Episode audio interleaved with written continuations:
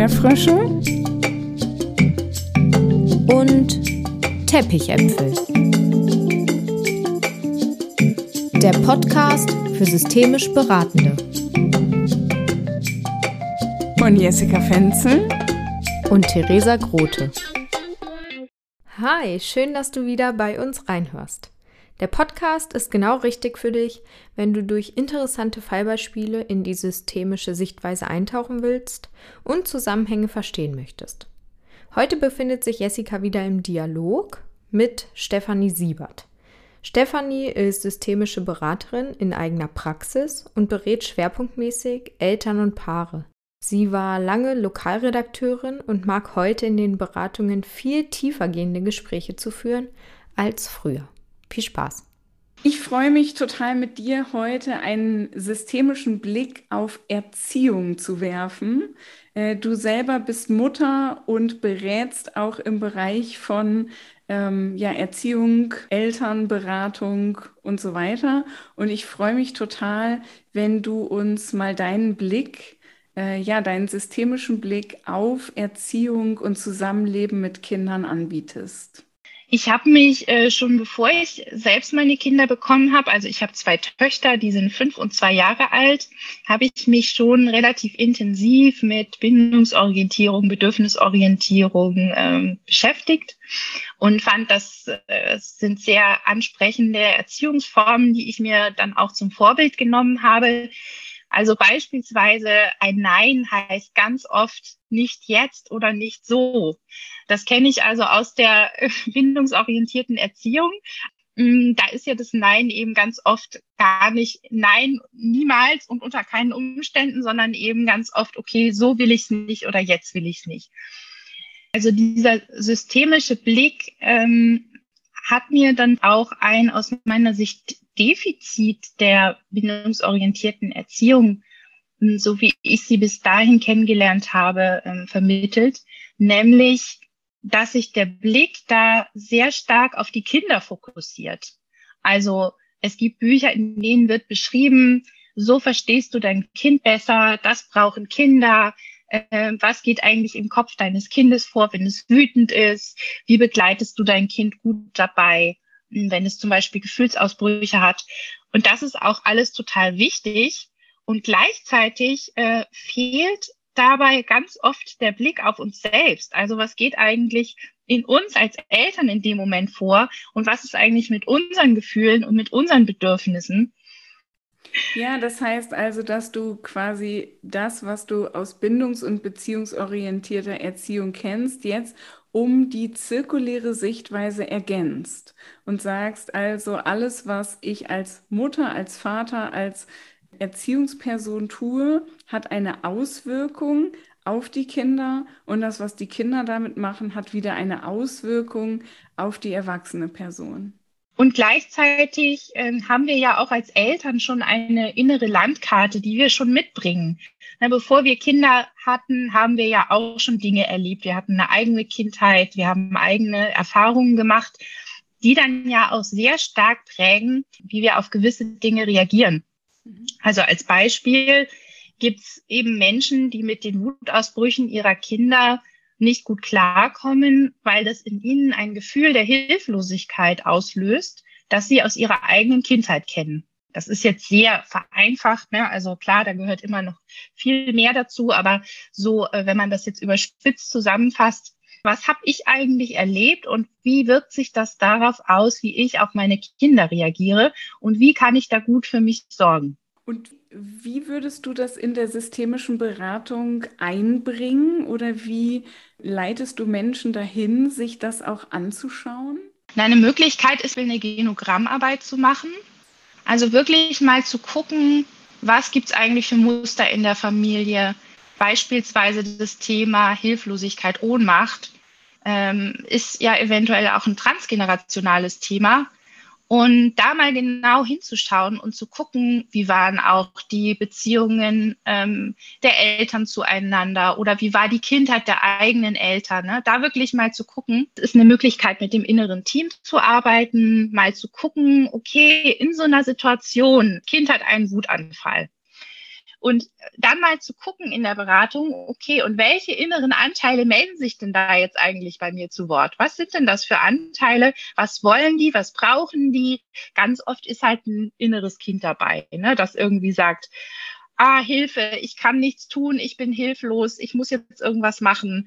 Ähm, passiert es ja relativ häufig, dass Eltern dann in so einen Aktionismus verfallen und alles Mögliche probieren, um das Kind äh, jetzt wieder zu beruhigen, was ja dann oft auch eher kontraproduktiv ist. Also meistens ist ja tatsächlich das Aushalten das Beste, aber auch eben Schwierigste in so einer Situation. Man kann natürlich auch ein, äh, eine Ressourcenaufstellung machen, mal gucken, welche negativen Gedanken kommen mir in dem Moment und welche Ressource könnte mir dabei helfen. Das mache ich dann online übrigens auch ganz gerne mit irgendwelchen äh, Dingen, die die Leute so auf dem Schreibtisch liegen haben. Ne? Also wenn es jetzt irgendwie die Ressource ähm, äh, Gelassenheit gibt, dann bitte ich die Menschen zu gucken, ob sie irgendwas bei sich sehen, was sie so als Symbol für Gelassenheit nehmen könnten. Und das dann auch tatsächlich so an ihrem Körper da zu platzieren, wo sie es brauchen. Also ich hatte dann in der Beratung schon Menschen, die hatten hier zum Beispiel dann so ein Teddy auf dem Kopf liegen oder so, weil das eben die Ressource gehörte dahin. Der Teddy stand dann für was weiß ich, Wärme oder Zufriedenheit Es ist ähm, häufiger so, dass ich mit Eltern gesprochen habe in der Beratung, die dann so sagen, oh, ich merke total, da meldet sich mein inneres Kind und das bräuchte jetzt eigentlich was. Und wenn ich sie dann so frage, naja, was braucht denn das innere Kind, dann sagen die häufig, das weiß ich nicht. Ich habe da gar keinen Zugang dazu. Ich, ich weiß gar nicht, wie ich da an die Bedürfnisse des inneren Kindes herankommen soll. Und da fände ich es spannend, wenn du mal so erzählen könntest, wie du damit umgehst. Dann bin ich da auch sehr hartnäckig und frage da sehr genau nach, ähm, was ist das für ein Anteil? Wie sieht dieser Anteil aus? Äh, hat er eine Gestalt? Ähm, welche Körperhaltung hat der Anteil? Hockt er auf dem Bett? Hat er irgendwie so die Arme um die Beine geschlungen? Also dann wirklich sehr stark in diese Visualisierung reinzugehen, weil je besser die, die Vorstellung ist von diesem inneren Anteil, der ja eben auch dann ein inneres Kind sein kann, desto leichter ist es dann auch zu fragen, okay, jetzt stell dir mal vor, du bist ja die Chefin dieses inneren Teams, du gehst jetzt hin zu diesem inneren Kind. Was braucht das von dir? Ganz konkret.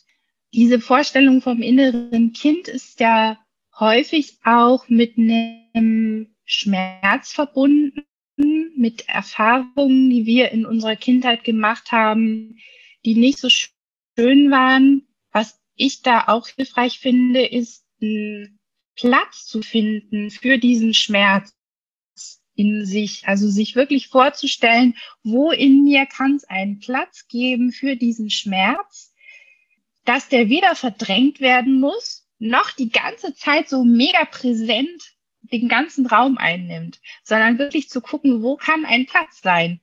Wie kann man sich den vorstellen? Ist es ein Abgrund und ich mache da so ein Flatterband drumrum und kann da ab und zu mal so ganz vorsichtig drüber gucken, kann dann aber auch wieder weggehen, wenn es mir zu viel wird. Vielleicht können wir noch mal so schauen. Du hast jetzt gesagt, ähm, dass du da auch ähm, Anteile externalisierst und ihnen einen guten Platz gibst. Ähm, was würdest du so sagen in Bezug auf dein Herzensthema? An welche Menschen knüpfst du dich da an? Oder hast du vielleicht sowas wie eine Literaturempfehlung für uns? Also was ein Literaturtipp angeht, das ist jetzt nichts äh, explizit Systemisches, aber irgendwie doch, finde ich. Von der Noah Imlau ähm, gibt es das Buch Mein Familienkompass. Die kommt ja schon aus der bedürfnisorientierten Richtung, aber hat das für sich nochmal weiterentwickelt und äh, hat sich von diesem Label auch weitestgehend gelöst. Und in diesem Buch geht es eigentlich eher darum, als Familie so seinen ganz eigenen Weg zu finden. Und das finde ich dann auch schon wieder systemisch. Also, obwohl es äh, nicht so heißt und äh, auch nicht explizit drin vorkommt, aber wirklich zu gucken, was brauchten wir denn? Genau, was brauche ich und was brauchst du, ist der Untertitel.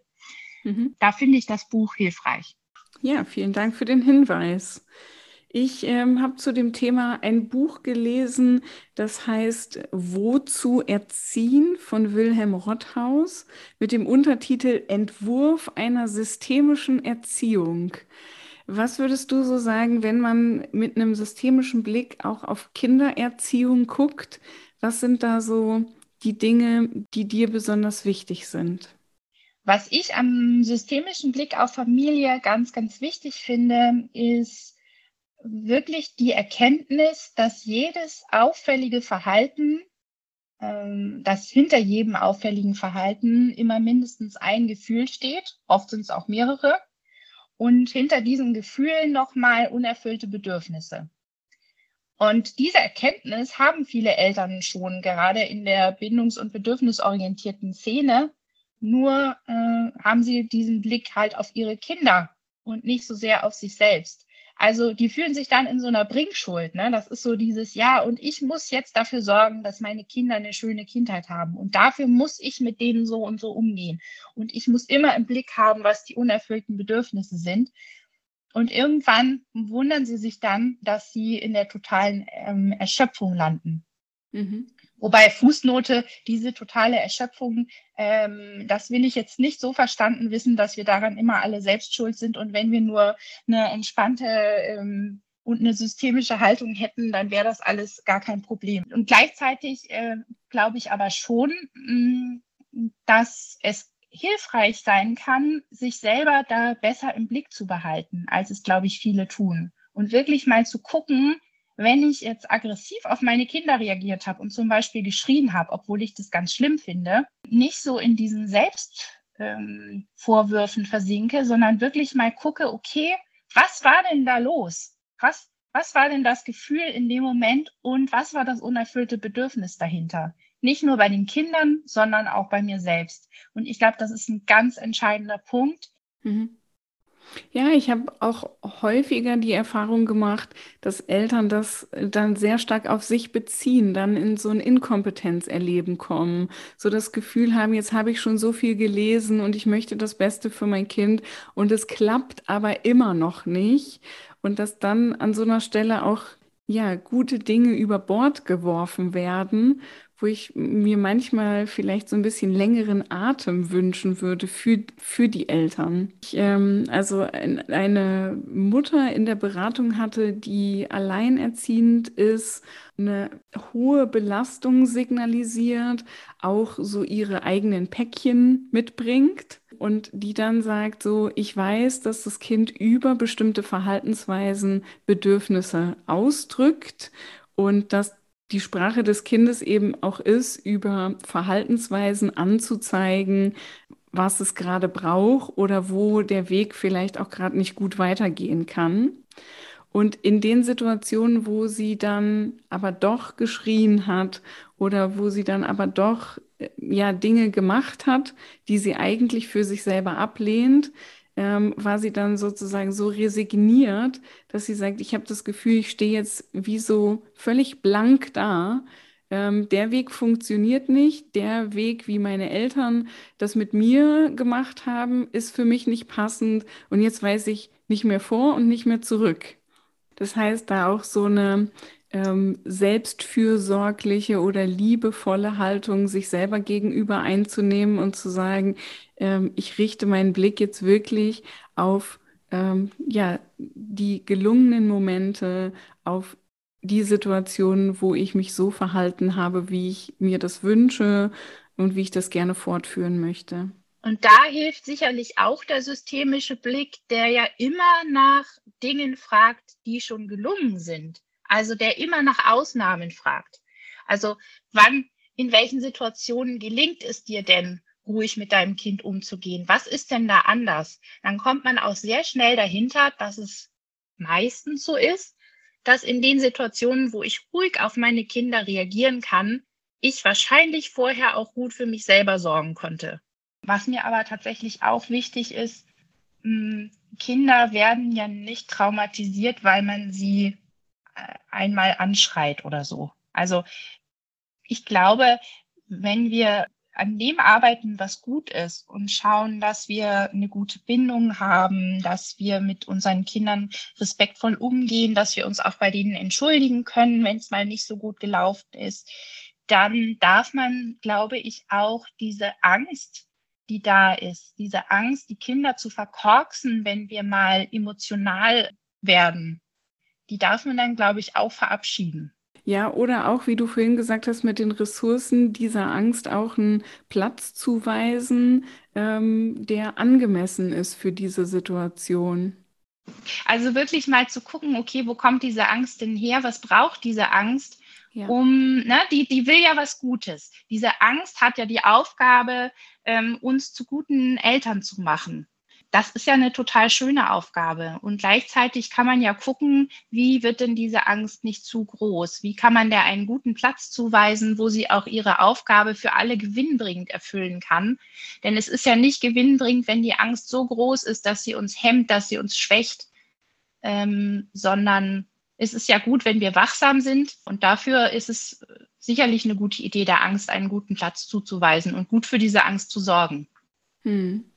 Ja, und dann eben nicht in der Situation, ne, sondern äh, danach und davor und in ganz entspannten Momenten. Das hast du gerade gesagt, so wenn man einmal oder zehnmal irgendwas macht, was man sich so nicht vorgestellt hat, dann äh, kann man ja aber auch auf die sichere Bindung zum Kind vertrauen und man verkorkst das Kind dadurch nicht sofort. Wie arbeitest du mit Eltern oder Elternteilen, die sagen, irgendwie hat das, glaube ich, mit der Bindung in den ersten Jahren bei uns nicht gut funktioniert. Ich weiß mhm. gar nicht, ob, ob die Bindung zu meinem Kind überhaupt so da ist. Ich würde wahrscheinlich schon erstmal ganz genau hingucken, ähm, das ist ja erstmal ein Glaubenssatz, das ist ja erstmal ein Gedanke. Ein Gedanke, der Gedanke ist, die Bindung zu meinem Kind ist nicht stark genug. Da kann man natürlich auch erstmal gucken, stimmt das denn überhaupt? Mhm. Ich würde also ganz viel erstmal erfragen. Ich würde ganz viel die innere Landkarte erkunden, Fragen stellen. Bindung kann sich ja auch auf ganz unterschiedliche Art und Weise äußern. Es gibt ja auch Kinder, die sind schon ähm, von Geburt an sehr, sehr autonom ähm, das sind nicht viele Kinder, aber schon ein gewisser Prozentsatz der Kinder sind sehr, sehr autonom und sind zum Beispiel auch nicht so kuschelig, ähm, mögen wenig Körperkontakt, wollen immer alles alleine machen und jetzt nicht in diesem üblichen Rahmen, den es natürlich in der Autonomiephase gibt, sondern eben auch darüber hinaus. Das heißt, da kann man auch mal gucken, stimmt das eigentlich, äh, dass die Bindung nicht gut genug ist? Oder ist das Kind vielleicht auch einfach eine autonome Persönlichkeit? Zeigt sich die Bindung zwischen uns vielleicht anders, als, als ich das von meinen Freundinnen kenne oder aus dem Fernsehen? Mhm. Also Bindung ist ja auch was sehr, sehr Individuelles. Mhm.